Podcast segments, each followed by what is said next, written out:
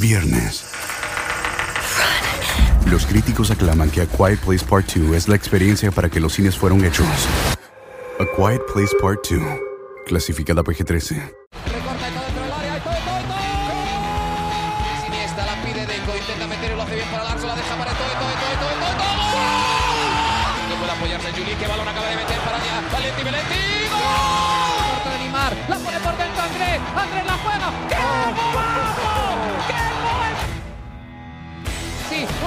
Un regate. Mira el segundo disparo. El rechace tiene que llegar. ¡Gol! Barcelona. El Barça es campeón de Europa.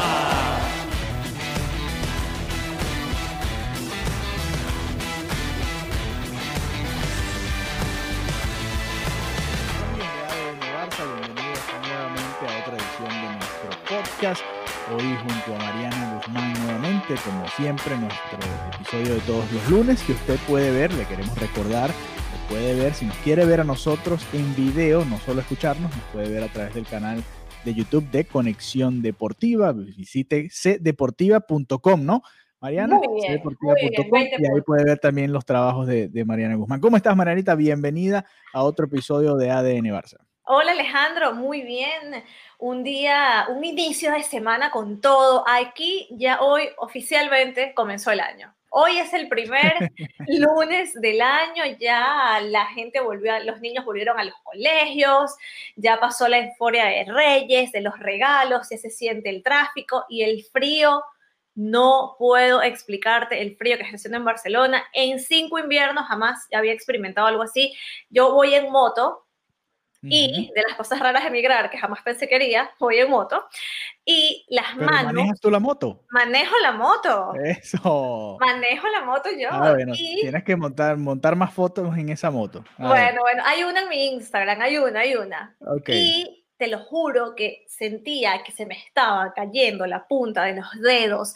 Cuando me Ajá. quité el guante estaba rojo, rojo, dijo que me quedé sin manos del frío que hacía. Y eso, que esto es aquí en Barcelona, en Madrid, después de esa nevada, yo no sé, no sé, esa gente va a estar a menos 10, menos 13, yo no, no pudiera, no pudiera, pero hoy pensé que me quedaba sin manos. Sabes que la vida en la nieve es totalmente distinta, ¿no? Es muy bonita verla en imágenes, pero cuando uno le toca sufrirla día a día es distinto. A mí me tocó ese sentimiento que tú me estás describiendo en la En universidad.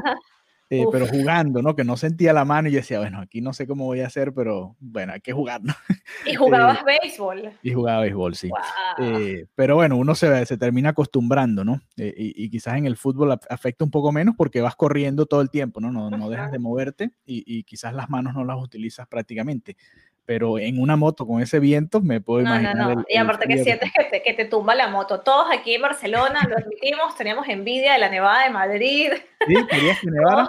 Todo el mundo, claro, pero es que todo el mundo con los muñecos de nieve y uno aquí con lluvia. esto, esto está mal. Pero bueno. bueno, ya está, ya está. Comenzó el año oficialmente aquí en España, primer día laboral. Y bueno, venimos con todo porque hay, hay, hay actividad esta semana, ¿no? Hay bastante actividad. El Barça, bueno, venció al Granada el, el pasado sábado. Lo estuvimos comentando en Barça Talk con nuestro amigo Sergio Rodríguez. eh, y ahora, por supuesto, lo vamos a comentar con Mariana en español. Una victoria interesante, contundente contra un equipo que está en, en la Europa League en estos momentos. O sea, no es el. Huesca, no es el Athletic Bilbao, que están más cerca de la zona de descenso. Un equipo que está más cerca de Europa y además de visitante, que le había costado mucho al, Fútbol Club Barcelona esta campaña y en los últimos años. Un 0-4, además desde prácticamente desde el primer tiempo totalmente dominado el Granada, más allá del, de un primer disparo al, minuto 1 o minuto 2 que, que tuvo que sacar mm, eh, Ter Stegen. De resto, prácticamente fue todo Barcelona y, y va dejando mejores sensaciones cada vez, ¿no? Eh, Ronald Koeman y, y su planteamiento, que esta vez fue un 4-3-3. Tercer Sí. eh, esquema que le vemos esta temporada, Mariana, después del 4-2-3-1 que ya nos estaba aburriendo. Creo que Que parecía el Dani Barra.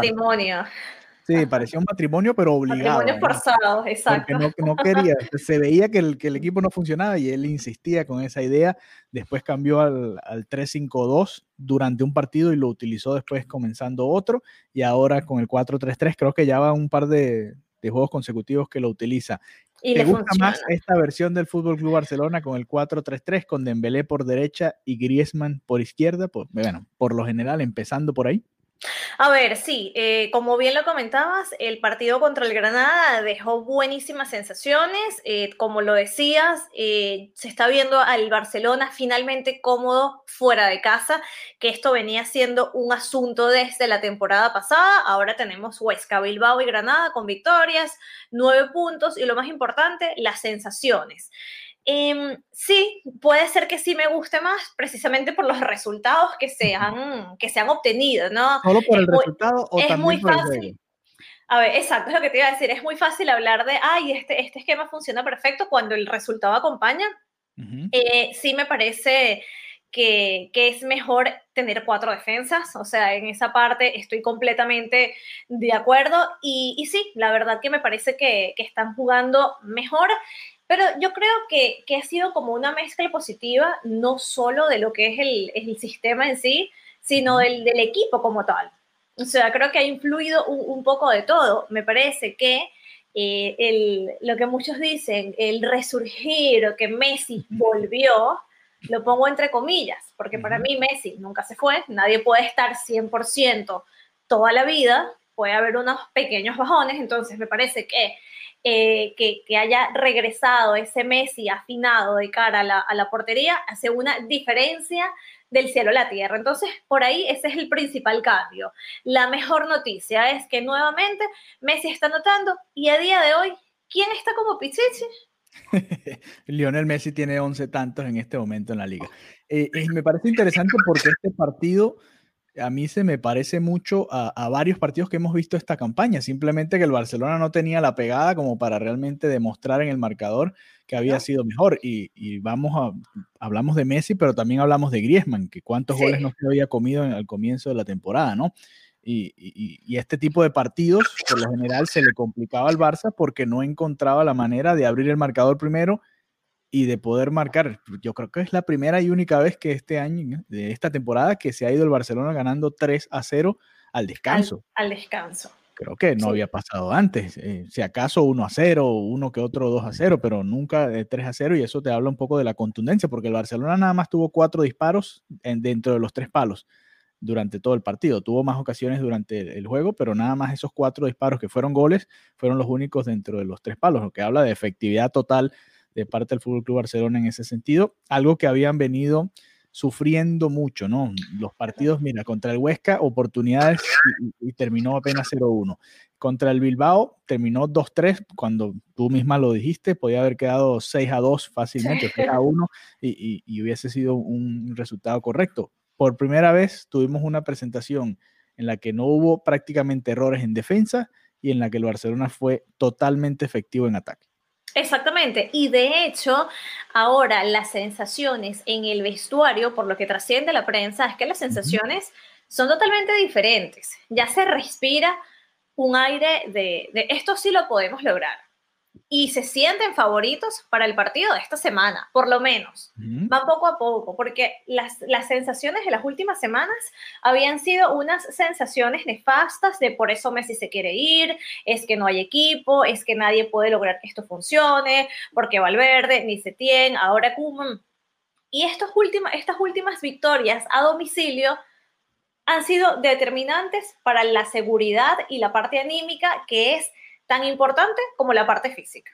Entonces, el Barcelona a día de hoy se siente mejor, se siente fuerte y se siente con la capacidad de competir. Y eso es interesante, porque ya no vemos un equipo que dice, bueno, vamos a ver, estamos mal, estamos trabajando, sino ahora se siente un equipo que puede competirle a los grandes. Y esto es determinante no solamente para la Supercopa, sino para las competiciones que les interesan, ¿no? Lo que es la liga, que independientemente de, la distancia del Atlético de Madrid y todo, necesitan competir, y por supuesto la Champions League.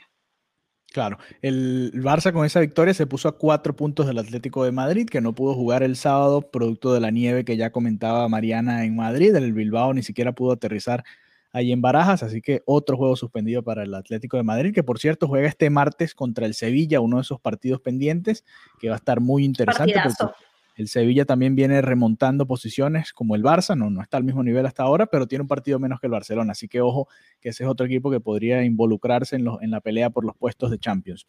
Eh, en blaugranagan.com, nosotros somos parte del Blaugranagan Podcast Network, en blaugranagan.com usted puede leer un artículo de, de la entrevista que le hicieron a Pedri después de ese partido contra el Athletic de Bilbao, y él decía algo similar a lo que tú dices ahora, ¿no? El Barcelona se está animando en la liga, ¿no? Obviamente el Atlético de Madrid está muy lejos, eh, por lo menos en la teoría, más allá de los cuatro puntos, porque se prevé que va a ganar eh, alguno de esos partidos que tiene pendiente, ¿no? Pero igual son apenas cuatro puntos. Lástima que el Barcelona eh, empató dos juegos en casa contra el Valencia y contra el Eibar, ¿no? Que eran partidos que el Barça hubiese podido ganar o debió haber ganado por el, por el juego como se llevó a cabo y que lo tuviesen empatado en este momento en la cima de la liga con el Atlético de Madrid, más allá de esos tres partidos que ya estamos hablando, ¿no? Y, tú hablabas de, volvió Messi, ¿volvió o no volvió Messi? Yo creo, yo diría que volvió Messi no en, no en cuanto a que esté anotando goles, sino que le, he visto eh, más voluntad para presionar al rival, de, ir hacia arriba, correr detrás de la pelota, que, lo estábamos viendo menos y menos, ¿no? Y, él mismo lo hablaba en, la entrevista que tuvo con, con Jordi Évole, que le afectó en los primeros juegos de la campaña, ¿no? Que, arrastró toda esa situación que se vivió en el verano a los primeros juegos de la temporada y se notaba, creo que todo el mundo lo veía como un Messi cabizbajo, que no estaba cómodo, que no estaba feliz. Y ahora sí estoy viendo ese Messi un poco más eh, pelión, más dedicado a tratar de ir a recuperar el balón, y, ayudar un poco más en esa faceta. Y yo creo que ahí es donde podemos decir que está volviendo un poquito de, de, ese Messi de antes. Sí, a mí, a mí me impactaba mucho que en algunos medios lo daban por, por muerto, en el sentido de que decían, bueno, es que ya la carrera de Messi llegó a su final. Ya lo que le toca es irse a la MLS, como lo dijo en la misma entrevista que citaste tú, o, o, hacer algo, porque ya Messi no es el mismo que era antes. Ya Messi, de hecho, bueno, varios, eh, en varios podcasts también comentaban que, que, bueno, que mejor vender a Messi, ¿no? Algunos podcasts del podcast network también comentaban eso. Bueno, Ese fue Gabriel, dilo con nombre. Gabriel, perdón, Gabriel, sí, exactamente. Él comentaba, bueno, ¿por qué no vender a Messi? La sangre fresca. Y yo siempre era como, no, ya va, momentico, no, no, se, no se vayan de bruces, porque Messi es Messi y lleva siendo el número uno, ok, para los que disputan con Cristiano Ronaldo, perfecto, continúa la, pelea, pero lleva en su máximo nivel desde que inició. Entonces, no podemos, por unos, por unos partidos que claramente no está dando lo mejor, ya darlo por, porque se acabó la carrera. Yo siempre, siempre tuve la fe de pensar de que podía volver ese, eh, también esos golazos de tiro libre eso se extrañaba un montón.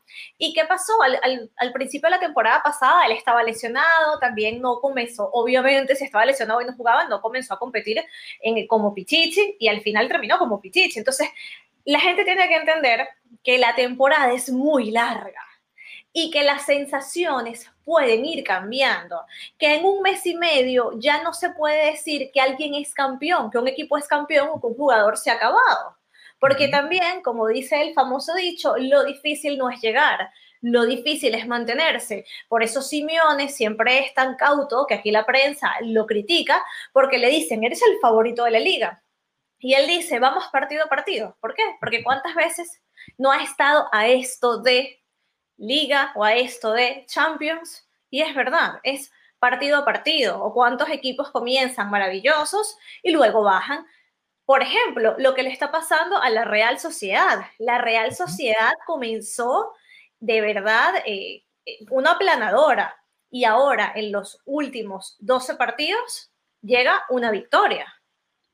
Sí, le ha mucho a la Real Sociedad. Estuvo de líder mucho tiempo de la liga. Estuvo súper fuerte, entonces también es eso. Eh, los que comienzan súper fuertes no necesariamente son los que logran quedarse con el primer lugar o con las primeras posiciones. Y por eso también ahí se ve la diferencia entre los equipos grandes y los equipos de mitad de tabla, porque el equipo grande puede comenzar tropezando, como muchas veces le pasa al Real Madrid, y luego no se da por derrotado y de alguna manera logra remontar y ganar. Entonces, al final era eso. Yo sabía que Messi iba a volver a ser eh, efectivo de cara a la portería y siempre sentí que aun cuando no estaba en su mejor momento, que, el mejor que no estar en el mejor momento de Messi es ser mejor que la mayoría de los futbolistas, eso también hay que decirlo, que aun cuando no estaba en su mejor momento, siempre fue importante para el club a nivel de juego y siempre aportó, ya sea con una asistencia, ya sea generando una oportunidad. Entonces, no, no, no, continúa. Así que más de que nosotros los que seguíamos al Barça, lo seguimos juego a juego, nos dábamos cuenta que también hubo momentos en los que no tenía esa suerte. Por ejemplo, el gol de tiro libre que hace el fin de semana, perfecto, la ejecución es muy bonita, pero hay que tener algo de suerte, ¿no? Pasó ahí entre no sé cuántas piernas para poder entrar en la esquinita y, convertirse en gol. También había tenido varias actuaciones importantes de los porteros contrarios y bueno, todo eso afecta, ¿no? Más allá de, que Messi esté o no, obviamente tan fino como antes, que sabemos que, no lo había estado en, las primeras de cambio, ahora sí lo está. Lo mismo con, con Griezmann, ¿no? Que todavía vamos, no vamos a, cantar victoria con Griezmann, pero eh, mostró un poco más de, mejor definición, ¿no? En este juego también contra el Granada. Otra cosita de Messi, salió de cambio. Creo que, eh, creo que no. Es la primera vez que sale de, cambio, creo que desde la era Valverde. Con Setién no recuerdo que haya salido en ningún partido. Eh, ¿Crees que fue hablado con Kuman? A mí me da esa impresión que el, totalmente. el partido 0-3 hablaron y dijeron, mira, si esto se mantiene así como va, te sacamos para descansarte por lo que tú comentabas, ¿no? El miércoles se juega contra la Real Sociedad una semifinal y el domingo se podría jugar una final y puede ser contra el Real Madrid, así que eh, Messi quiere llegar al 100%. Claro, y que nunca antes habían tenido un cronograma tan estrecho como este, porque debido a la situación del COVID y ahora con el tema del, clima, hay una cantidad de, partidos que tuvieron que en un, en un periodo mucho más extenso jugarlos. Entonces, al final, si necesitas a tu jugador, a tus jugadores, pero tu estrella en forma, no puedes desgastarlo cuando ya el partido está más que definido, cuando ya hizo un doblete, simplemente es sacarlo y preservarlo para los partidos que te interesan. Entonces, yo creo que no hay como ningún tipo de controversia en, oh, salió Messi, primera vez ya no importa, están guardándolo porque se vienen, se vienen partidos importantes y porque ahora necesitan más tiempo para, bueno, para recuperarse, precisamente por, lo estrecho del cronograma. Además, eh, es distinto, por ejemplo, el Atlético de Madrid, el Cholo se ha dado el tupé de sacar a Joao Félix, por ejemplo, con partido 0 a 0. Qué criticado ha, sido eso. Lo ha hecho muchas veces, ¿no? Pero bueno, es lo que piensa el entrenador, ¿no? Él le pagan para ver qué, qué es lo mejor para el equipo, bueno, y esa es su decisión. Para él, no está funcionando el planteamiento con Joao Félix y lo saca. Este fin de semana también, por ejemplo, volvió Hazard al Real Madrid y lo sacaron también con el partido 0 a 0 y todavía faltaban unos 15, 20 minutos, ¿no? Bueno, tienes que tener eh, el peso del entrenador como para tomar ese tipo de decisiones, para sacar al fichaje más importante de tu equipo en el verano anterior o en los veranos anteriores en ese tipo de momentos, ¿no? Cuando el partido no está totalmente definido. Y obviamente esto es distinto porque Messi en este ya había hecho gol, ya el partido estaba listo, pero bueno, igual eh, queda para la anécdota, ¿no? Uno que no descansó fue Sergi Busquets, que jugó un, buen partido, hay que decirlo, siempre me meto con él. Esta vez jugó mucho mejor, se ve mucho mejor cuando está acompañado, ¿no? Cuando apenas son dos en el medio campo en defensa, eh, ahí sí se ve un poco más, más lento, tiene demasiado espacio que cubrir y obviamente no, no alcanza. Pero cuando tiene a De Jong, a Pedri y a Griezmann, que a veces retrocede, ahí se ve otra versión de, Busquets, por supuesto. No descansó, eso me extrañó. Pensé que iba a descansar, o descansó unos poquitos minutos, ¿no? Cuando entró Pjanic, eh, creo, pero no descansó tanto como yo pensé que podía hacerlo. Y sobre todo ahora que vienen dos partidos fuertes y, lo vamos a ver de titular el miércoles, no, no les... No, lo dudes. ni, a, Leña está, jugó hoy con el Getafe, por ejemplo. Tanto que lo pedíamos, ya está jugando con el Getafe. Ni, ni, que jugara Leña, jugará, pero en otro equipo. Ahí está jugando con el Getafe. Y eh, Ricky Puch, Ricky Puch jugó 20 minutos por fin y vimos algo, me imagino que estaba sonriendo, como entró él también sonriente cuando le dieron la oportunidad. Me, emociona cuando entra Ricky Puch, aunque no sé si viste el TikTok que subió Ricky Puch, ¿no lo viste? Menos mal, no. lo veas. Es desagradable, bueno. Me da miedo es desagradable, es como demasiado tonto. Bueno, es un niño todavía, ¿no? ¿Qué edad tiene? No, no es un niño, sí, ya sabes, no eres un niño. Ah, ya eres, un, eres, un, adulto. Es que la edad, lo que pasa es que Ricky Puch pareciera que todavía tiene como 16 años, ¿no? Pero la verdad que es eso, ya es un adulto, ¿no? Mira, un adulto joven. Exactamente, él tiene 21 años. 21 años, ya es mayor de edad hasta aquí en Estados Unidos. Bastante, claro que sí. Eh, Dembélé, el otro, la otra sorpresa, o no, bueno. Otra buena noticia, es una buena, noticia, para el Barcelona.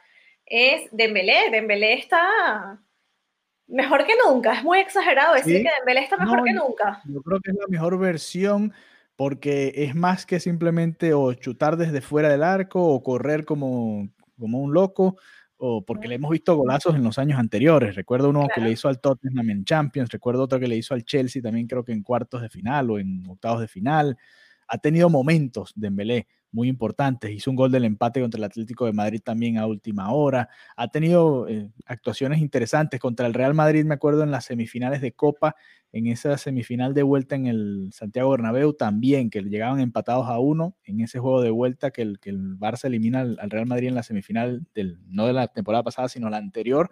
También Dembélé tuvo una muy buena actuación, pero esta vez está siendo como más constante, ¿no? No son esos picos altísimos, sino que por lo menos desde que regresó de la lesión se ha visto una nueva versión de, de Dembélé y está bastante interesante. Esté más enfocado también, quizás esté más enfocado que en otros momentos y por eso está más concentrado.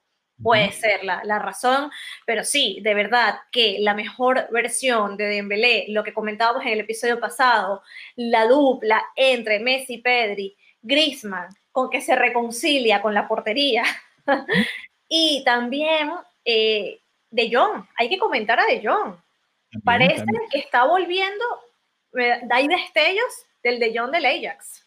Sí, se dieron cuenta que, digo yo, se dieron cuenta porque esto se ve que es algo que le dijeron a De Jong, mira, te están dando todo este espacio, ¿por qué no llegas más al área? O sea, llega más como referencia al área, tienes un jugador como Messi que por lo general va a ponerte un buen centro, lo vimos contra el Huesca, lo vimos contra el Athletic de Bilbao también, metió un, un balonazo y De Jong termina llegando para el gol de Pedri, y, aquí no hubo gol de De Jong, pero también fue un, muy buen partido. De hecho, él tiene una jugada en la que se va él solo con, bellísima. el balón y, por poco hace un golazo, ¿no? Le faltó un poco más de, de definición ahí, de, de, de, no disparar simplemente con fuerza, sino tratar de buscar un, una esquina. Pero, Pero se atrevió a hacer esa jugada, que en otro momento no, no era que, no sé si es que no se atrevía, que no se sentía lo suficientemente seguro o que no tenía el permiso, entre comillas, para acercarse tanto al área. Entonces, aquí fue, fue muy bonito ver ese, esa jugada y, y, siento que poco a poco va volviendo esa mejor versión, que también lo decíamos de John desde que llegó te, deja las ganas de ver ese jugador que, ya hemos visto en, el Ajax. ¿Crees que tiene que ver con el cambio de, esquema, por ejemplo? Porque con el 4-2-3-1, él era el que tenía que atacar y o sea, ayudar también en ataque y además ayudar a, Busquets en, exacto. esa formación. Sí, puede ser que, lo ayude el, el, sistema y también puede ser que se sienta un poco más apoyado por el entrenador que se sienta más a gusto también en los entrenamientos, que tenga esa, esa personalidad que de repente no, no se demostraba desde, desde que llegó a Barcelona, no se demostraba a tanta medida como sabemos que puede ser. Pero, por ejemplo, un jugador que demostró esa personalidad, que es una posición totalmente distinta, pero lo, hago la comparativa de actitudes, es, por ejemplo, Ansu Fati, que era como ese jugador que no te pide permiso, ¿vale? O sea, que ese jugador que va y juega. Y, siento que eso le faltaba y me pareció con esa jugada que comentas que, hubo como ese atrevimiento de su parte. Me pareció que se atrevió. Ok, ahora que mencionas... muy bien.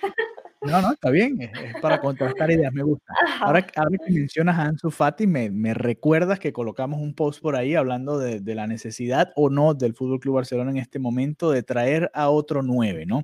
Eh, ya Braithwaite está en el banco, tiene dos partidos consecutivos que no es titular. Griezmann está jugando un poquito más hacia la izquierda y se ha visto eh, mejor que, en otros eh, fragmentos de la temporada.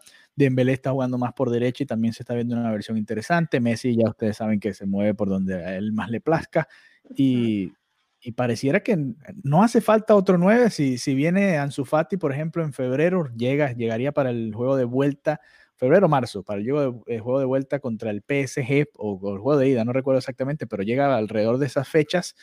Eh, Conrad está en la banca, tú lo, me, lo me comentabas antes y ya vamos a hablar de, su caso en específico.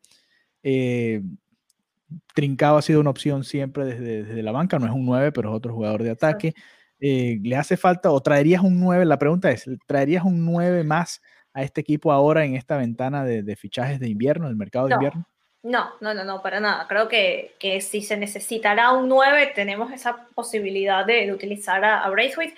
Y la verdad hay que estar muy conscientes de las limitaciones que tiene este Barcelona a nivel económico cuando se habla de fichajes. Así que la respuesta es no, no es viable y tampoco en este momento es necesario. Así que no, la verdad, respuesta definitiva, no. Sí, yo creo que el, sería lo correcto en todo caso en julio, ¿no? Ya, ya después de la temporada, eh, evaluar y bueno, ya ese es otro factor que tú comentas, ya con una nueva junta además, uh -huh. un nuevo presidente, toda una, una, nueva directiva, otra situación totalmente distinta. A mí me parece que hace más falta, por ejemplo, un defensor. Eso es lo que te iba a decir, si vas a invertir. semana fue dramático, mira, no estaba Lenglet por suspensión. Uh -huh. Te, eh, Araujo se lesiona y, y, todavía está tocado, entró en la convocatoria para la Supercopa, pero todavía está tocado tuvo que jugar un Titi y Mingueza, creo que el quinto y sexto central de la plantilla cuando empezó la temporada, si me preguntas, ¿no? Eh, lamentable. Y en, en, medio del partido, un Titi tuvo molestias, Dest tuvo molestias, y yo dije, bueno, aquí van a retrasar a, a De Jong, van a meter a Pjanic y van a sacar, y van a poner a Firpo a jugar por derecha, iba a ser un desastre totalmente. Yo creo que hace falta un fichaje ahí, más allá de que, bueno, por ahí va a regresar eh, Sergio Roberto, que me imagino en teoría podría jugar en, tanto en lateral como, en, como de central. Lo usó Setién de central, por ejemplo, en, en, el primer partido que dirigió. Pero no sé, a mí me da la impresión de que si van a reforzar algo, que sea la defensa, ¿no? Totalmente de acuerdo contigo, totalmente de acuerdo. No vale la pena seguir invirtiendo el, el ataque cuando tienes esas falencias o esos huecos que, que, que se abren en la, en la defensa. Sí, yo creo que eso sería lo correcto. Vamos a ver qué sucede de aquí al final del, del, mercado de fichajes de invierno. El miércoles el Barcelona juega la Supercopa, la semifinal de la Supercopa como segundo en la liga, juega contra uno de los finalistas de la Copa del Rey del año pasado. Esa final tiene hasta una semana antes de la final de esta temporada para ser jugada, imagínense ustedes. Eh, todavía no sabemos el campeón de la Copa del Rey del año pasado. Eh, Real Sociedad contra Fútbol Club Barcelona, totalmente distinto, ¿no? Ese enfrentamiento que vimos en la liga. En aquel momento sí. la Real Sociedad venía de varios tropiezos, pero todavía seguía líder. El Barcelona todo lo contrario, creo que estaba más cerca de los puestos de descenso que de los puestos de, de Europa. Pues ahora el Barcelona ha pasado a la Real Sociedad en la liga y se ve en un mejor, en un muchísimo mejor momento que, el, que la Real Sociedad. Eh, ¿Qué esperas de este partido? Obviamente va a ser difícil repetir. Creo que esa primera mitad ha sido de las mejores actuaciones del equipo en toda la temporada, ¿no? Eh, más allá de que el, apenas terminó 2 a 1, creo que fue una de las mejores versiones de este equipo. Y, y bueno, vamos a ver cómo ajusta ahora la Real Sociedad, porque en ese segundo tiempo eh, ellos fueron mejores, la verdad, esa, esa, es la verdad. Fueron mejor equipo que el, que el Fútbol Club Barcelona, reaccionaron, ajustaron sus piezas y creo que va a ser un partido bastante interesante. Sí, sin embargo, eh, pienso que este partido lo puede ganar el, el Barcelona. Siento que, que, llegan como favorito por lo que comentabas, por lo que hemos venido hablando de las sensaciones que ha generado el Fútbol Club Barcelona en los últimos partidos, y, yo creo que, que queda, sí, que, que, gana el, el Fútbol Club Barcelona, que por cierto eh, va a alterar o se alteró, por así decirlo, todo lo que es su dinámica. Ellos juegan, como lo comentaste, este miércoles en Córdoba eh, contra la Real Sociedad a las 9 de la noche, 21 horas, hora de España. Vale, entonces okay. ellos, eh, el Barcelona va a viajar este martes rumbo a Córdoba, pero lo va a hacer por la mañana porque en la tarde van a estar entrenando en el estadio Nuevo Arcángel. Entonces, esto es súper diferente a lo que es la rutina habitual. Aquí eh, la Real Federación Española de Fútbol le pidió al, al Barcelona cambiar su rutina. En este caso, no van a entrenar en Barcelona como lo hacen siempre, ellos entrenan y viajan, sino directamente primero hacen el viaje y luego van a entrenar fuera de casa. Así que la última sesión va a ser precisamente en el estadio donde se va a disputar este partido. Y como ya lo decías tú, luego se enfrentarán al vencedor del partido Real del Real Madrid contra el Athletic. Así que sería bellísimo. sí, ojalá, ojalá haya un clásico el, domingo, ¿no? Porque, a ver, acabamos de ver un, un, Barça Bilbao ya, ¿no? No queremos ver otra vez un Barça Bilbao, lo acabamos de ver hace un par de semanas y sí queremos ver un clásico, ¿no? Quedó esa espinita de, de ese partido que, que se, se, la balanza se movió por aquel penal que fue polémico y, y, le traería un poquito más de morbo a esta temporada, ¿no?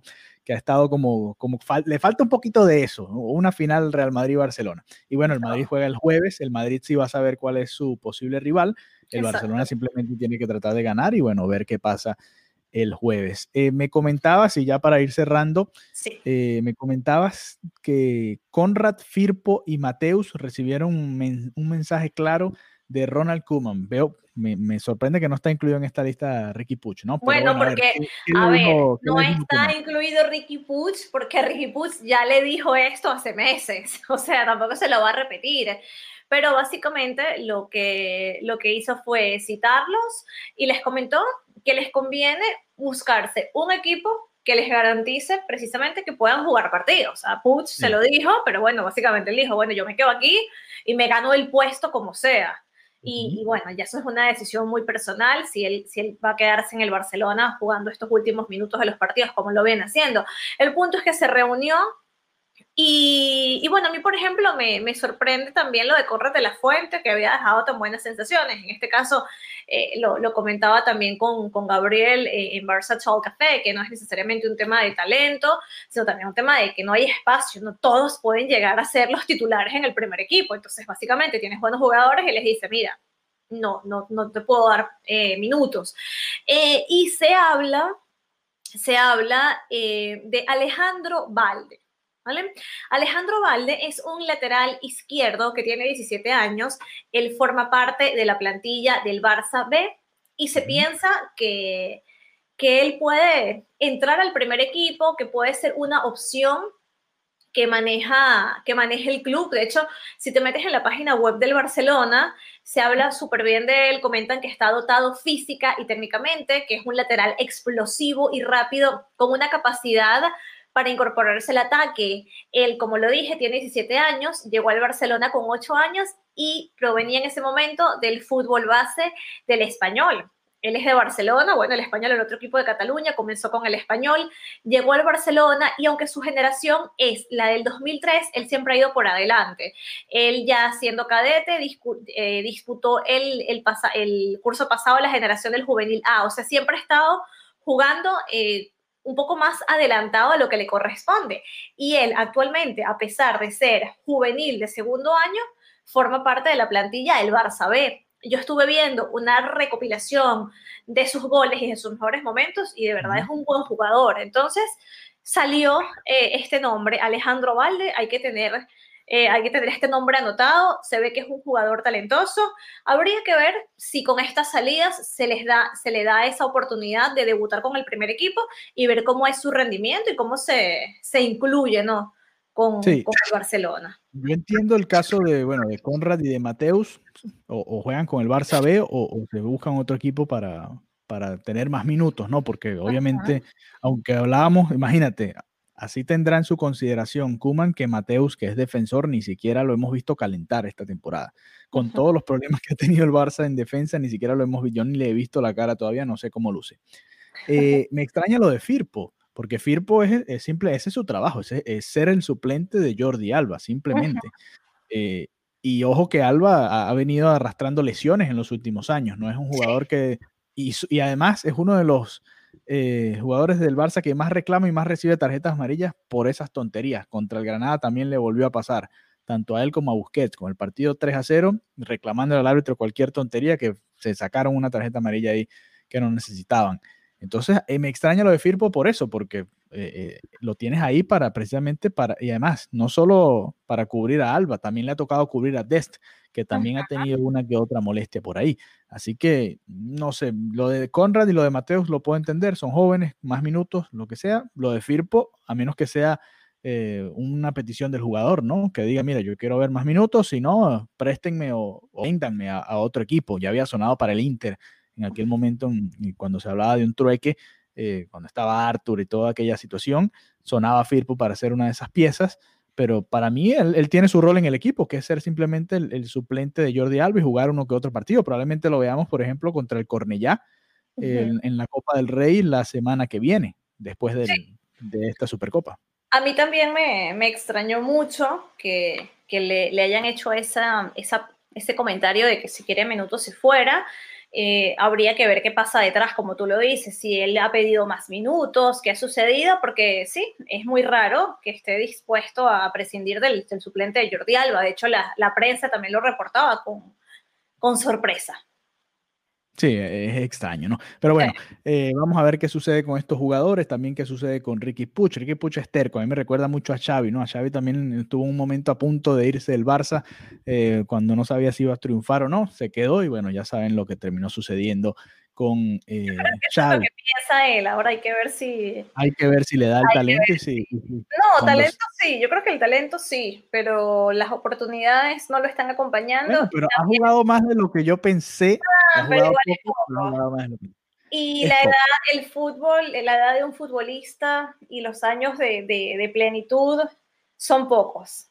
Son pocos. Bueno, vamos a ver desperdiciarlos en 10 minutos. Pero bueno, ojalá, sea también titular en contra el Cornellá, por ejemplo, ahí en la Copa del Rey. Ese es el torneo en el que los jóvenes van a poder tener más minutos. Lo peligroso de esta Copa del Rey es que son a partido único. Ya vimos lo que le pasó al Atlético de Madrid, lo eliminó el mismo Cornellá, así que... Me encanta, me parece súper emocionante. Sí, sí, le da, le da otro toque ¿no? a la Copa del Rey y mucha más emoción en ese sentido. Así que bueno, vamos a ver qué sucede. Muchas gracias por habernos acompañado acá en ADN Barça. Recuerden eh, visitar blaugranagram.com, visitar cdeportiva.com también y el canal de YouTube si nos quieren ver en video. Y bueno, nos reencontramos por ahí pronto nuevamente. No será ya para después de la Supercopa. Vamos a hacer un análisis, pero para nuestros amigos del Patreon. Así que suscríbanse a nuestro Patreon. Vamos a hacer un análisis del partido Barcelona Real Sociedad, algo corto para, para, ustedes los que se quieran suscribir a nuestro Patreon ahí en Blaugranagram. El primero que vamos a hacer va a ser eso, un análisis de ese partido de la semifinal de la Supercopa de España. Y bueno, nos reencontramos pronto nuevamente acá en ADN Barça. Hasta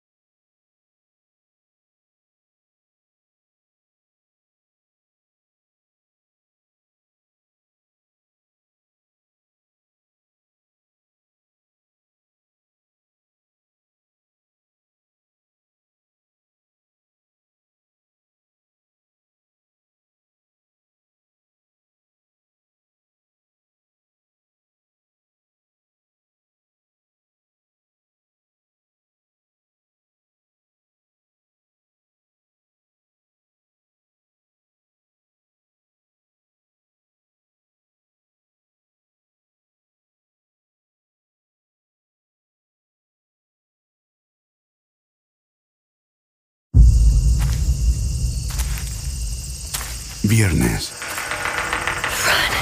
Los críticos aclaman que A Quiet Place Part 2 es la experiencia para que los cines fueron hechos. A Quiet Place Part 2, clasificada PG-13. Te preocupas por la salud de tu familia y hoy un sistema inmunológico fuerte y una mejor nutrición son más importantes que nunca. Es por eso que los huevos Egglands Best te brindan más a ti y a tu familia. En comparación con los huevos ordinarios, Egglands Best te ofrece 6 veces más vitamina D y 10 veces más vitamina E, además de muchos otros nutrientes importantes, junto con ese delicioso sabor fresco de granja que a ti y tu familia les encanta. No son tiempos ordinarios, entonces, ¿por qué darle a tu familia huevos ordinarios? Solo Egglands Best. Mejor sabor, mejor nutrición, mejores huevos.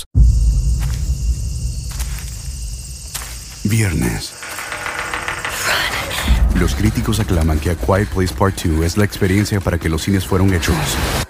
A Quiet Place Part 2, clasificada PG-13. Te preocupas por la salud de tu familia y hoy un sistema inmunológico fuerte y una mejor nutrición son más importantes que nunca. Es por eso que los huevos Egglands Best te brindan más a ti y a tu familia. En comparación con los huevos ordinarios, Egglands Best te ofrece 6 veces más vitamina D y 10 veces más vitamina E, además de muchos otros nutrientes importantes, junto con ese delicioso sabor fresco de granja que a ti y tu familia les encanta. No son tiempos ordinarios, entonces, ¿por qué darle a tu familia huevos ordinarios? Solo Egglands Best. Mejor sabor, mejor nutrición, mejores huevos.